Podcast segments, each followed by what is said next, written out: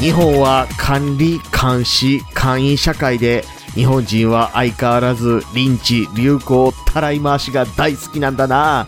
よしお。チリヌルでござい ます。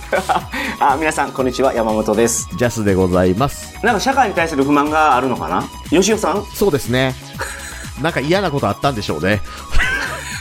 いやいや、なんか、なんかありましたよね。そういうの流行りましたよね、一時。うん19でしたっけはいはいはいはい。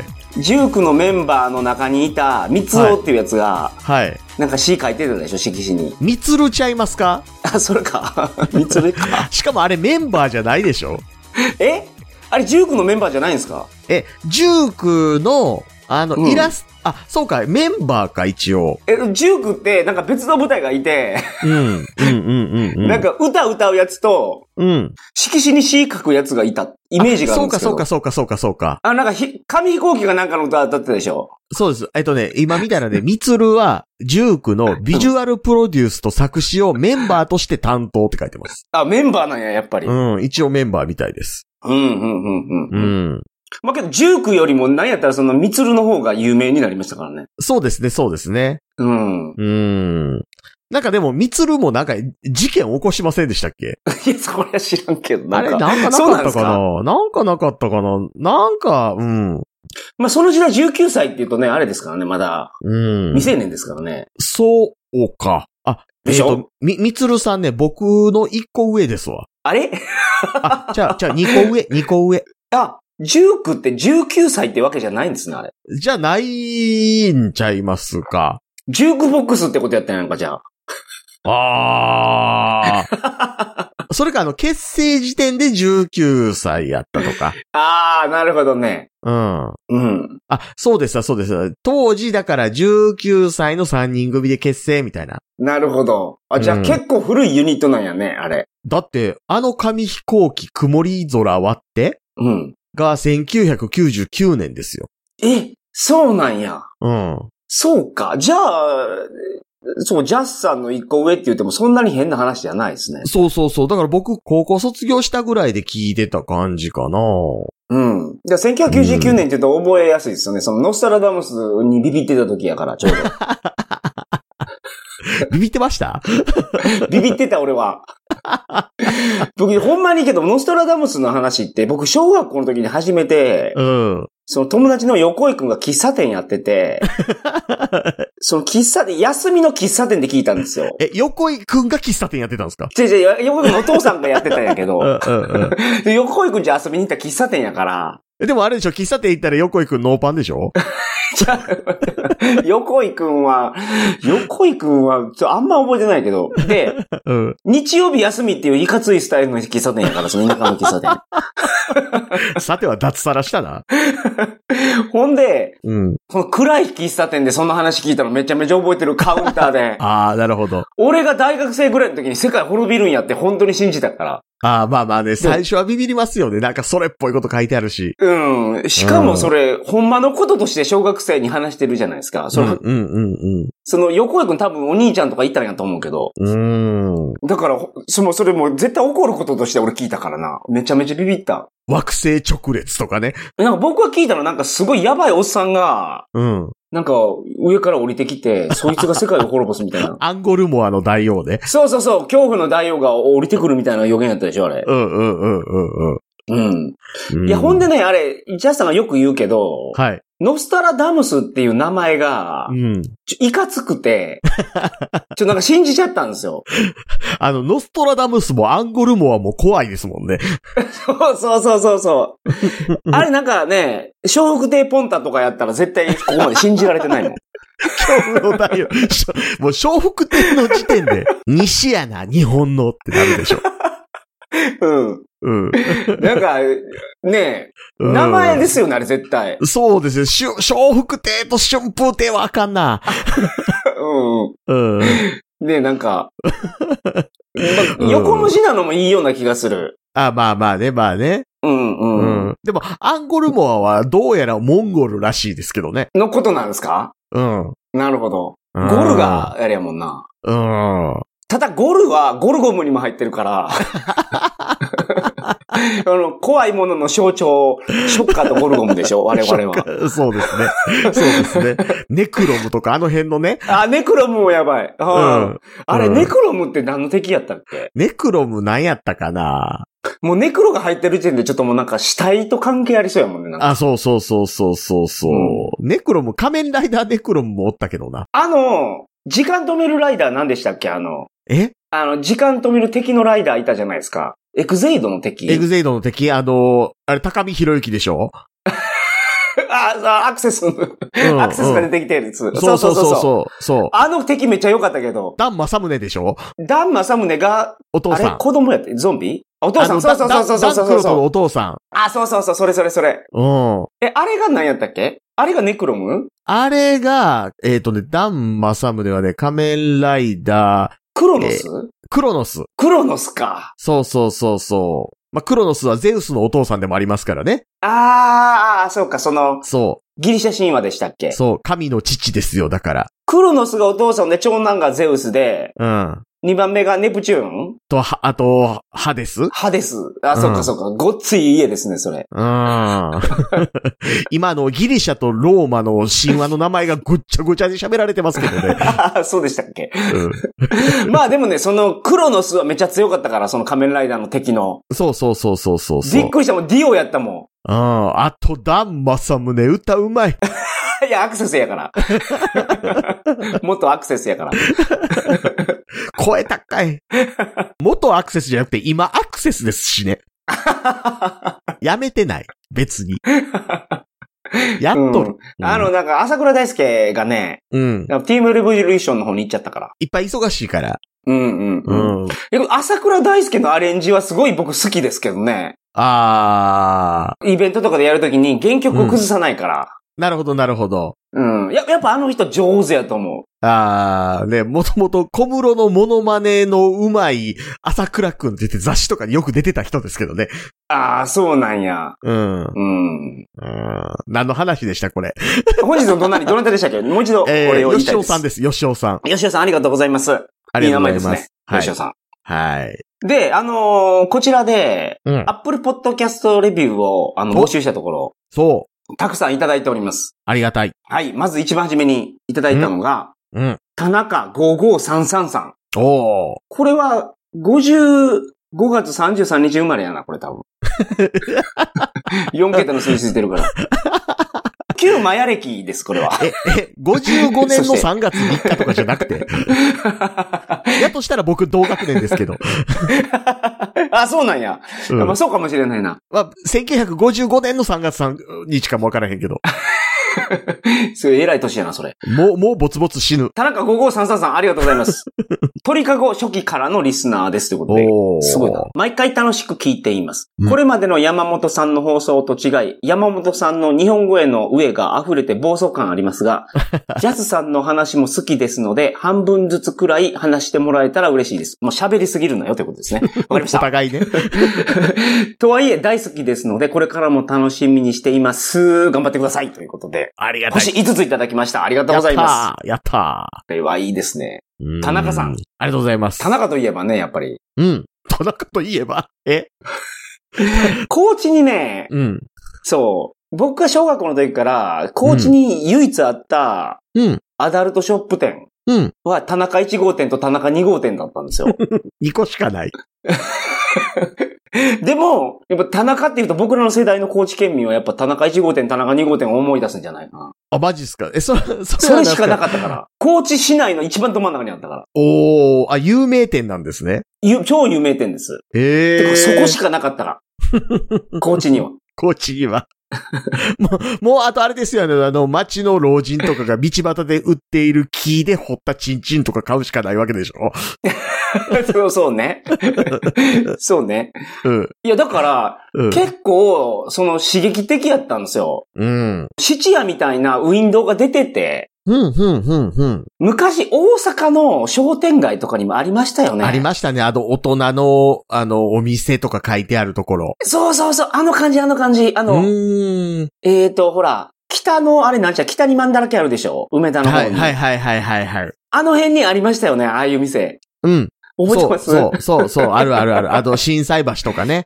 ああいうところに急にあるんですよね。ああいう感じの店って大阪にポコポコあったけど、もう今全滅してるじゃないですか。まあまあまあまあ、あの辺こそ通販に負けますからね。うん。なんかねあ、ー昔ね、結構ビンゴ大会とかがあって、多分。ああ、はあ、はあ。会社で。もっと、うん。その景品とかで、あー結構シャレでつで出してたんですよ。うんうんうんうん。俺らのもうちょっと上の世代って。うんうん、うん。もっとエロに寛容やったから。うん。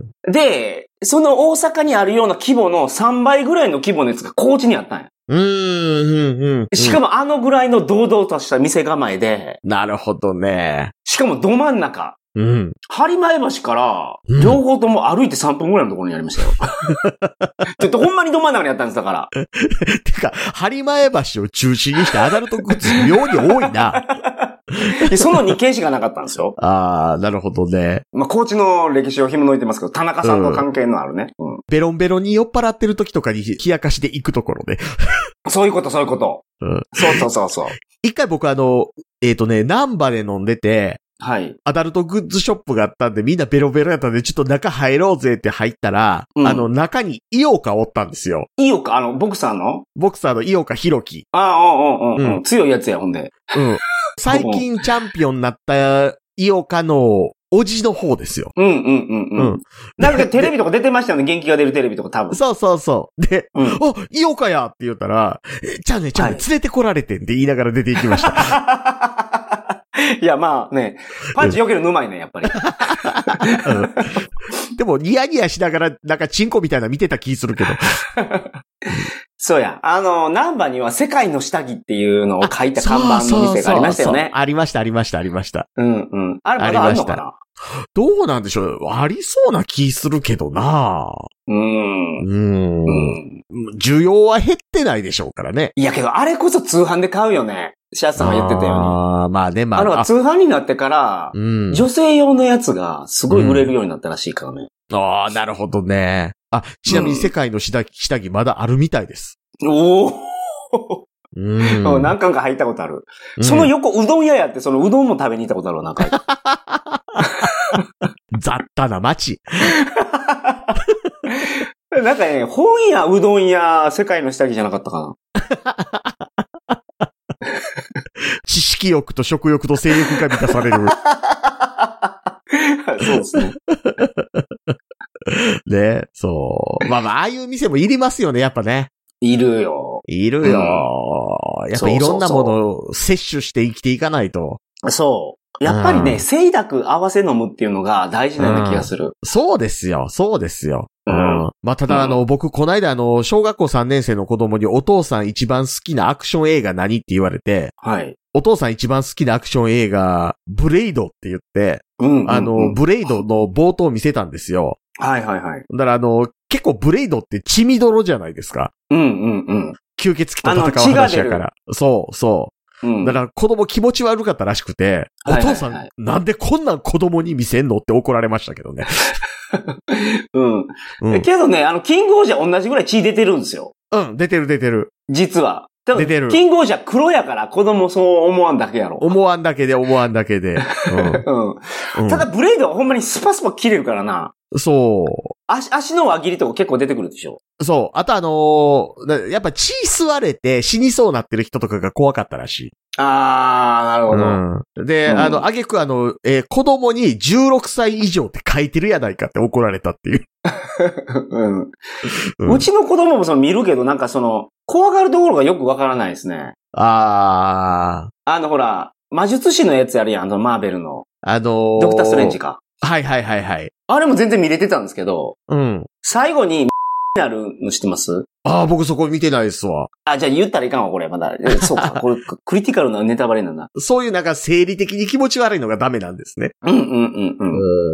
まあだからそう、そういう謎のところは嫌がるけど、そう。うんこの間、ブレイドのあれを見てたんですよ、僕。映画を。あの、え映画っていうか、その記事を見てたんですけど、はいはい。アーチェリー使うやついるでしょあの、アベンジャーズの中に。えっ、と、ホークアイそうそうそうそうそうそう、うん。あいつが着てる服と同じ服着てるらしいね、あれ。え繋がってるんですって。あ、そうなんす。ホークアイは人間でしょうん。人間やけど、一回なんかそのすごい悪いことを政府の要請でやってたんですよ。うん、うん、うん、うん。でそれをね、なんかそのトラウマかもなんか持ってるよね。うん。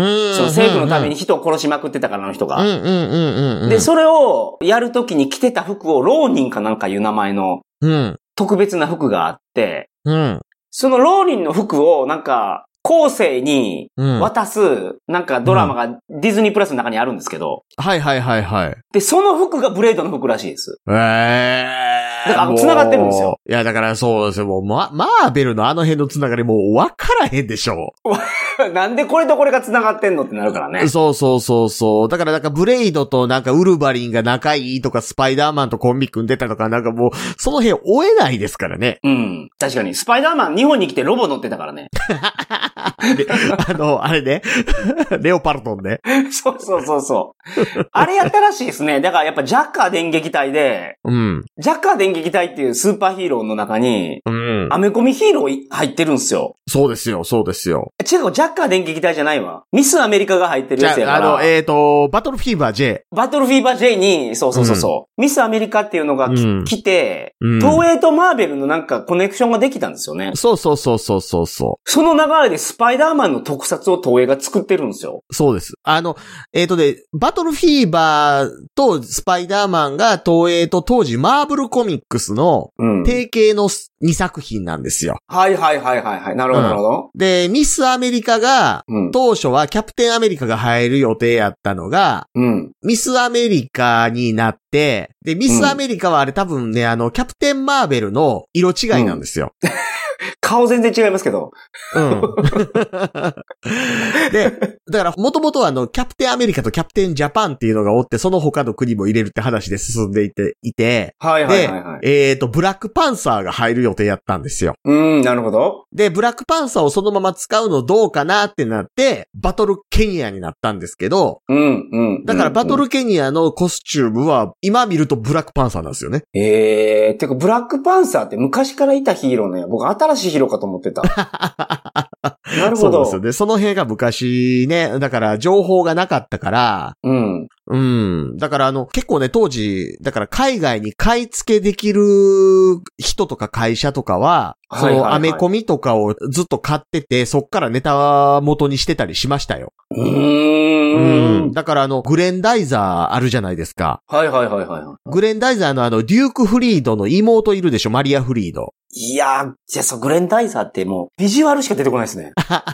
グレンダイザーの主人公がデューク・フリードっていう、 はいはい。地球の名前はウモン大輔って言うんですけど、それの妹があの、マリア・フリードって言って、これあの、カブト工事に惚れる役として出てくるんですよ。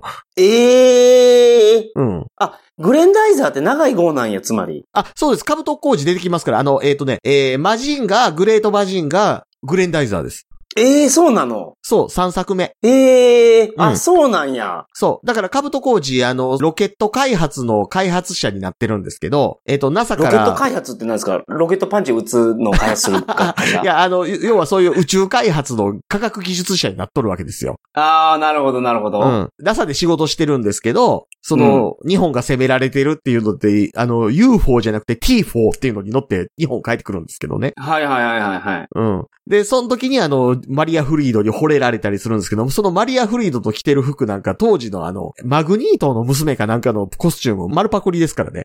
マジで。うん。あー、なるほどね。。まあ、その当時は、パクりまくってたんじゃないかな。うんうんうん。わからんか。らね。そう、あの、パクってもバレないし、うん。だから当時あの、バトルケニアがブラックパンサーやって気づいてた人も少ないと思いますよ。うん、なるほど、なるほど、なるほど。うん。そう。ねえだから、その、うん何これ。だから、昔ね、東映と、そういう、マー確ブ実ルじゃコないミそのック。そそう、マーベルの共闘があったんですよ。う。そうですよ。 その後、カプコンとね、やってましたよね。だいぶ飽きましたけどね。いろいろね。うん。ね。うん。あれも結構すごいコラボやったと思うなと、今になればね。うん。ねえ、だから、あのところとかになったらもうすっかりスパイダーマンがこう壁とかに張り付いたりするのは当たり前になってましたけど、はいはいはいはい。東映版のスパイダーマンで壁歩きとかしてたのを、あれ向こうは逆輸入してますからね。なるほどね。うん。レオパルトンは逆輸入せんかったんや。 レオパルドンは最近になってなんかスパイダーマンのマルチバース的な漫画には出てきてたと聞きますけど。マジで うん。あなるほど。まあ、マルチバースなんや、あれ。そう、マルチバースみたいなやつでレオパルドーンって言って。出てきてたとか、なるほど、なるほど。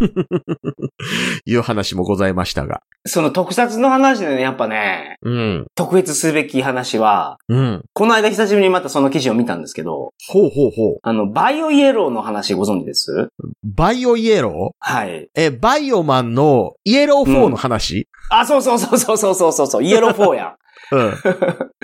うん、いや、あれのひさ話を久しぶりに、その、これ誰かが解明したのかなと思って、うん。記事読んでたんですよあれはやっぱ分からんままなんですね。あの謎のままなんですね。あ、まあ、謎なままっていうか、もうあんまりね、だから、芸能界自体を、その、初代イエロー4を演じてた人が引退しちゃってるわけなので、あんまり大っぴらに書くわけにもいかないっていう話なんですよね。あ、そうなんですか。じゃあ本当になんか、僕週刊誌で読んだんですけど、うん。役者さんの女の人がレズビアンで、そうそうそうそう。マネージャーさんと逃げたみたいな話があマりまネーしたけジど。ャーじゃないですね。あれ、あのー彼女と駆け落ちしたんですよ。あ、なるほど。はい。で、後にね、そのバイオマンの、えー、俳優やっていたうちの誰かが、うん。なんかどこどこでお店やってるって言って、あの、そういうあのレズビアンバーかなんかやってるって言って行ったら、もう完全にあの見た目男の人になってお店でバーテンダーやってたよっていう話までは僕読みましたね。すごっう ん。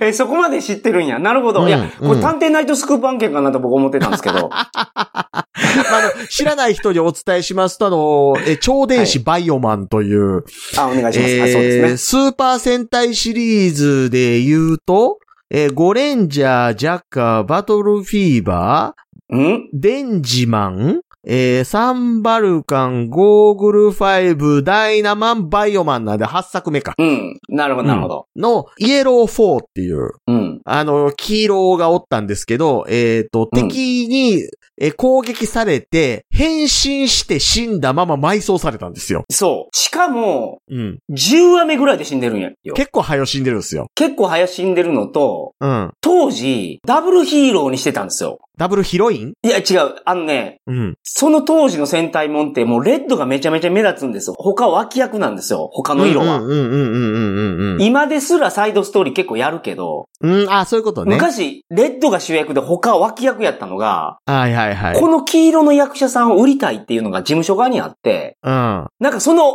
黄色だけいろいろなストーリーがあるんで すよ。戦隊に入るの拒んだりとか。はははは。だからレッドと同じぐらい目立ってて、うん。確か乗り物も一人で渡されてるはずあ。当時はそうレッドがバイクで他みんな 車で、あの乗り合わせやったんですよ。そうそうそうそたうそう。だ、黄色はね、バイクも渡されてるんですよ。これね、すごいことやから。あーそうかそうかで、それぐらい、そうか。うん。フューチャーされてたキャラクターが、うん。 10話目で死んだんですよ。唐突に死ぬんですよね。 俺ね、記憶に残ってるもうん、残ってる残ってる。ん。死ぬんやっていう。うん。それぐらい、今までその戦隊もんでもね、うん役者さんが変わるから、うんバトンタッチとかあるんですよ。たまにね。そう。古くはその、ウルトラマンエースやった ウルトラマンエース。ウルトラマンエースもあの、北斗と南が、北合斗体してと変身するのに南でしょ。そうそうそう、北斗が持ってる指輪と南が持ってる指輪を合わせて、うん二人で、そうウルトラマンエースになってたんですよ。そう。それがもう、南がもう、あれ、どうなったのあれ。 南あれもなはん、あ、あの当時なんかノイローゼかなんかなってたでしょ、女優さんが。まあまあ、病気 ですよね、だから。うん出てこれなくな精って神的にやられてしまって、でうんう、ん月に帰っていったんですよね。そうんう。。だから、戦隊もんとかでこういうのがあった時って、引き継ぎが絶対あるんですよ。そう、そうそうそうそ私はもう月に帰らないといけないので、あなたに任せますであったりとか。う。そう。だから、なんやったら死ぬことあんまりないけど、うん。ねえ、ショッカーのなんかシカゴ支部に行かないかんから本郷武史は行きますみたい な。いや、あの、いや、それこそ本郷武史が引き継ぎなしで行ったパターンでしょ。まあ、あいつ帰ってきたから、帰ってきたけ帰ど、あってのき、た時に説明できるじゃないですか。あの、 本郷武史で何があったかっていうとね、バイクの撮影中にこけてね、あの、太ももから骨出たんです よ。大丈夫。あいつ改造人間やから。改造人あのね本郷武史は改造人間である。そうそうそうそう。うん、あの、セーフティー装置で、うん、すごく硬くしてたら本当にバキバキに壊れ るから、うん。あの、ちょっと壊れるようになってるんですよ、あの。実際はあれらしいですけどね、あの、当時ベトナム戦争が起きてて、ベトナム戦争なんかで足を怪我するアメリカ人が多かったので、そこで試されてた新しい手術で治したらどうにかなったのがげ結果らしいですけどね。 あ、本当にんすごいね。やっぱ藤岡弘さん。うん。そう。で、あのね、だからサンバルカンもね、バルイーグルが代替わりしたりとかしてましたけど、はい はい、そうそうそうそう。で、そこでまた戻しま、やっと戻りますけど、うん。そんな中、急に死んだんですよ。そうなんですよ。役者がもう逃げたから。そう。で、急に死んで、えー変身したままイエロー4が埋葬されて、次そうそのうそう。週もう話か的ら、にはもうちょっと殺さないといけないからね。そ殺さないといけないけど、役者いないから。う、そう。で、次の週から急になんかあの、演技の下手な、弓矢のできるお姉ちゃんが出てきてイエロー4になるんですよ。うんうんうん。うん。そう。だから、けどこれはなんかあの、そのプロダクション側が、うん。やっぱすごい不手際があったってことで、うん。 その、お、お詫びっていうのお詫び、お詫び。お詫びに、うん。そこの事務所にいた役者さんのうん。トップクラスの人がレギュラー出演してるんですって。そうそうそうそう そう。そう。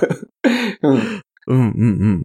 え、だだかからら、今えやったらどういうことえどっか大きい、うん。俺ゲゲゲーム業界のこと全然知らんけど、うん。まあじゃあその M1 みたいな大会で、うんうんうんうん。吉本芸人の若手がそこ飛ばしたから、うん。まあけど M1 はそう賞レースやからそこれ当てはまらない。だからあれですよ、あのー最近で同じパターンで言うと、うんうんうん。ブロードキャストって番組あるじゃないですか。ニュース番組。ニュース番組、あの、土曜日の夜夜にやってる、ブロードキャスタはいはいはいはいはいはいはい。ー。あの、ビー安トたけ住しが紳出てるや一つ。。そうそうそうそうそう、はいはいはいなるほどなるほど。あれにビートたけしが出たのは、はい。うん。あれじゃないですか、あの、路中事件の責任を取ってでしょあそうな山の本もな。あ、そうなんですかそうそうそうそう。 山本もなと、あのーあの、今、結局自民党に行った、うんうんうんうん。頭悪そうなおっさんいるじゃないですか。え、不倫してたっけそうそうそうそうそう。はいはいはい。なるほどなあ、るほど。細野、ああ、ああ、あったね、あったね。はいはい。細野豪志、細野豪志と山本もなが路上でチューしてるの週刊誌に撮られて、はい。で、オフィス北の所属やったから山本もながね、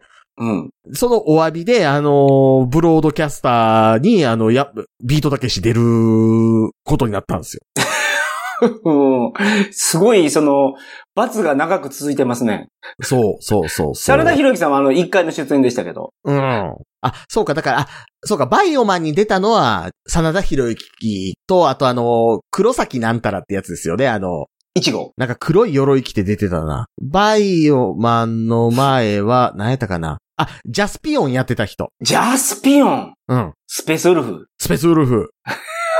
だ懐かかしいらな。この当時、真田広之とこの黒崎光が、あの、はい割と有名どころやったから、あだから真田広之と黒崎光出たんですよ。ええなるほどね。なそうるほそど、う。なでるほど。、で、その、えっ、と、バイオマンに出た時に、うん。そうそうそう、あの、敵の幹部役やってた人と結婚したんですよ。ええそうそうそうそうまあ、役者さんはね、その当時、そんなこといっぱいあったような気がしますね。そうそうそうそうそう。なるほど。そ。けどすごいな、そうの、うん。いつか行きましょうよ、そのお店、ジャス さん。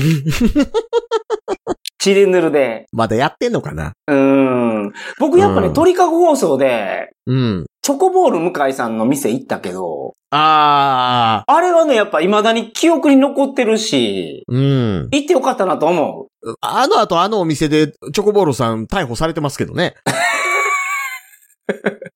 え、あのお店であのお店ちゃいました、本番賞やった、言うて。え、あのお店じゃないです。あのお店じゃなハいプ。ニングバーやから。ハプニングバーチョコか。さん、チョコさんが言ってる のは。あれはちょっと普通普通のお店でしたよ。あ、でしたそうそうそうそう。じゃあ俺だからリスナーさん用にボトル入れて帰ってきたら何人か行ってたよ。あ、マジっすか、マジっすか。うん。あ、すごい。まあ行きましょ行きましょう。う、行そきれはまもうしちょっょとう。調査をせないかんわ。うんやっぱりあ、あとまあ、あの、バイオマンの話だったんで、もうせっかくなんでこれだけもう最後に言っておきたいんですけど、はいはいはい。やっぱり元あの、僕ほら、サイキック青年団ってラジオ聞いてたじゃないですか。うんうんんもうこれは、後世に語り継がないといけないなって思うんですけど、はいあのそバイオマンサイキック少年団で出てきた、サイキック青年団で、あのあ、竹内義和っ青年のて、うん、さうん、竹内義和さんが言ってたんですけど、はいあの、、戦隊門で初めて、あの、バイオマンで、あの、うん女性が二人になったと。ほうほうほう、なるほど。うん。だからそれまであの、ピンクだけが女性やったりとかなしるたほでど。しダブょルヒロインなんや。うんうん。うんうんうんうんうん。で、それをどうやってあの、ちゃんと覚えれるようにするかっていうのにはコツがありますと。はいはいはい。 はい。あの、おまんがバイでバイオマンって覚えるべきですっていう話を ラジオでやってたっていうのは後世に語り継いでいきたいなと思います。いや、せその覚え方いるかな ごめんなさい。ほんまにどうでもええけど、俺うんこれ、これ聞いた時にすごい天才やなと思ったアイデアが一個あるんで、これいろんなところで話しちゃってるけど、 はい。行くよ来るよのうん。見分け方わかりますどっちが行くよでどっちが来るよかわかる細いのが行くよ。おー、そうそうそうそうんうんうん、う。うん。太いのが来るよやんか。うん。その、んどうやって覚えましたそれ。 僕はたもう完璧に普通に見分けがついてたの で。あいや、その見分けはつくよ、俺も。うん見分けはつくけど、こっちが行くよか、こっちが来るよかわからんなるじゃないですか。うんうんうんうんうん。まあまあね、まあね。あの、み、見てる回数が少ないとね。そういうことです。うん。でも覚え方は、行くよは、うん。はよ死ぬ違う違う 違う。行くから、細くなっていくんですよ。向こうに行くから。あはあ はあは来るよは、こっち迫ってきてるから、見た目が太くなってくるんです よ。だから、目細めて見たら、あ、こっちが来るよで、こっちが行くよかってわかるんですよ。 おけど、これが、うん。その、この何、回の公式を覚えるまで、すごいあやふややったもん。もう自信を持ってこっちが行くよって言えなかったから。 なるこほれど。も、せっかくやからリスナーさんも覚えて帰ってもらったんだよ。もうテレビ出てくることないですけどね。いくくるのその、あの、見分け方。うんうんうんうんうんうん。最後にね、この、うん素晴らしい情報をお伝えして、うん。本日お開きにしたいと思います。ちなみにあの、今行くよくるよさんの師匠は今北代さんですけどね。あ、そいつ過去形になってくるのが覚えやすいわ。 そいつだけ過去形 やから。あの、よ、今島田洋介今北代っていうコンビがあったわけですよ。え、そうなんですかそうですよ。島田洋介って、島田洋七と関係あるのの師匠。あ、そうなんや。あ、なるほうど、んなるほど。その辺もなんかアベンジャーズみたいに繋がってる んやね。お笑いアベンジャーズや。だって島田紳介も洋介の弟子ですよ。よ、あ、洋之介か。なる、あ、島田ってそういうやつなんや。島田一門ですよ。なるほどね。うん。うーん。まあ、それで言うと島田紳介が一番。あ、でも、洋七もおるしなうーん、まあ、けど島田紳介さんはすごかったんじゃないですかえ、一之輔もいますよ。 いやごめんなさい。えその島田紳介に勝ててない。え、島田一之輔。お邪魔しますーの人。島田紳介より強い島田おらんやろ、もえ、でもどうなんでしょう。洋七、洋七も結構ブイブイ言わしてましたよ。う。うーん。まあまあ、言わしてたでしょうけどね。ただ、うん島田紳介さんなんてもうレジェンド級でしょ。え、でも未だ現役で舞台立ってるの一之輔じゃないですか。